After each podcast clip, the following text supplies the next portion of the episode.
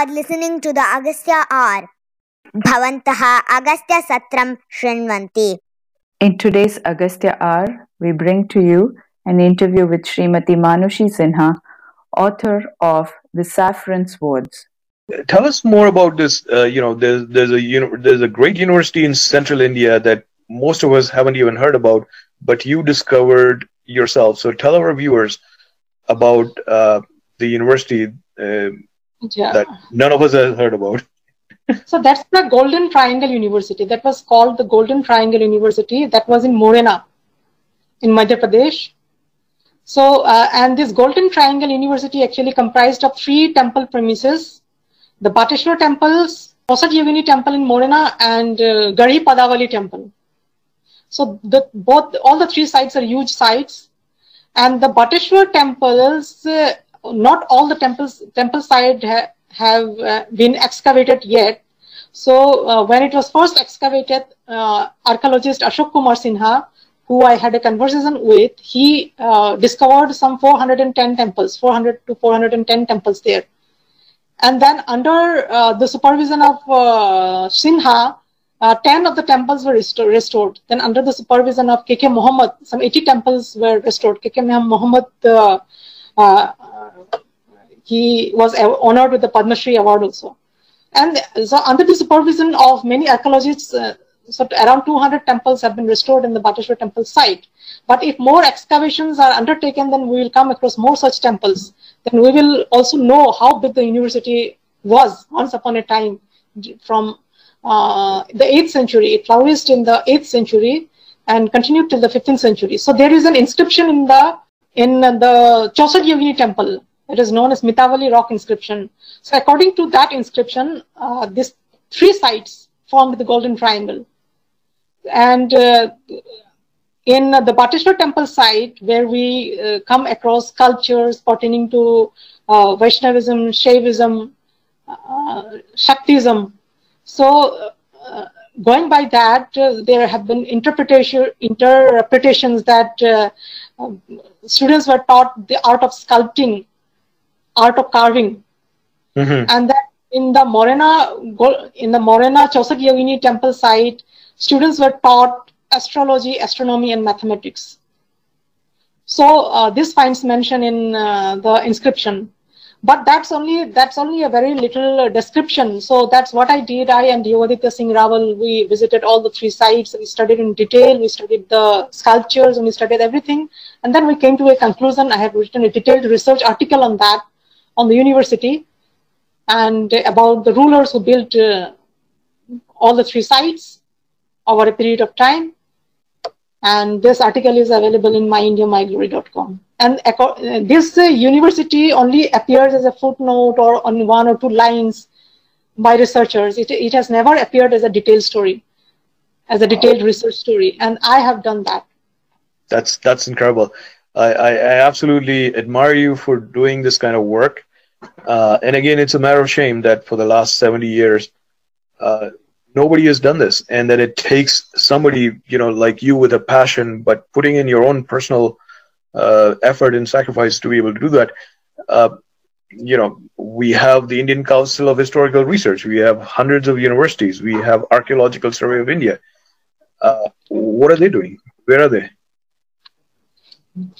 Can't comment on them because because well, I mean, this is this is a real problem for us, right? I think in, in every other country, in, in in every other country, it is the establishment that pursues research into uh, you know billions of dollars uh, go to universities in the U.S. Uh, in, in, this kind of stuff, right? Or in, in China or Japan or uh, you know where they are the ones who are custodians of uh, their history and their knowledge.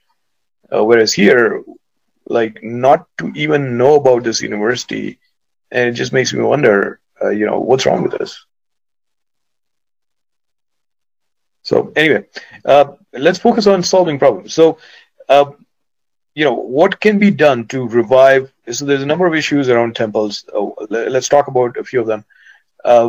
first of all, what can we do to revive the temple university gurukula system because our temples have you're right uh, have uh, you know they have a lot of uh, still, uh, you know, they have a lot of wealth. Uh, now, unfortunately, their lands have been taken away. So that's one thing a lot of people don't know is that uh, systematically, all governments, including, you know, the post-independence governments, not just the British, for the last 70 years, have been taking over temple lands, and they've been, um, uh, you know, where again, that is specifically because Hindu temples are not under Hindu's control.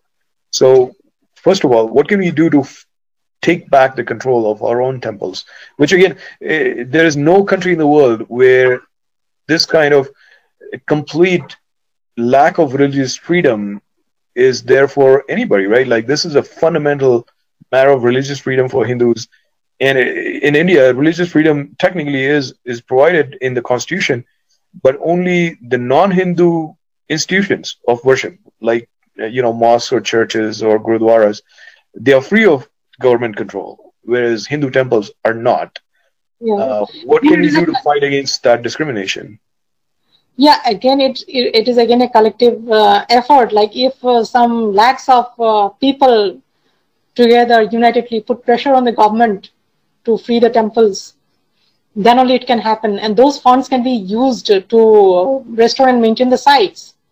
And there have been there are many many uh, sites across the country especially group temple site group temples sites uh, spread across acres. And uh, one advantage of uh, restarting the gurukula system of, of education in these temples uh, are that there are two benefits. Number one the whatever uh, the gurus taught their uh, during those times so whatever they taught, the uh, the vibrations, the sound vibrations are still there alive. So this will further uh, uplift the uh, educational atmosphere, educational aura, and then every uh, Gurukula temple, Gurukula had uh, like many temples. Like uh, Ayan Yogaditya Singh Rawal visited so many temples across the country. So uh, a few sites had uh, some five temples to 30 temples in one particular site. Wow. So, and all of these sites should be revived. And over a period of some hundreds of years, whatever mantras were chanted by the priests, by the pujaris, and uh, the mantras and the bhajans, the mantras chanted and the bhajan, bhajans sung by the devotees, and uh, whatever musical instruments were played in accompaniment with the bhajans so the vibrations of all these uh, sounds are still there. So only if we revive those temples, this all of these energy vibrations, vibrations will be re-energized, and we'll, all of our students and teachers will get benefited from that.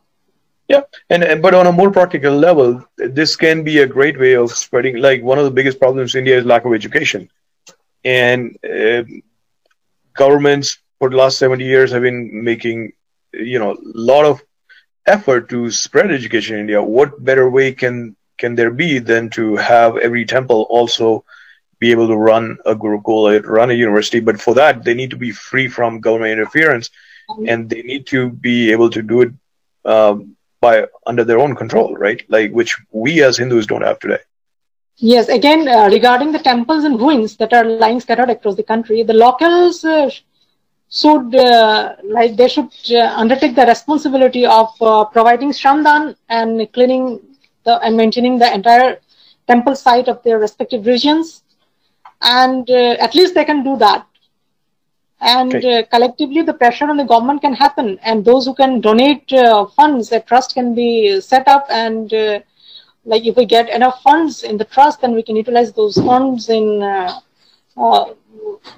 restoring the site. But again, it should happen uh, in cooperation with the ASI because the people themselves cannot uh, reclaim the site because all those are under government control under the ASI. Yeah. So it can happen in association with the ASI. If a, if a, a trust receives some funds, then they yeah. have to work uh, in association with the ASI and in association with uh, experts, uh, uh, sculptors, expert sculptors.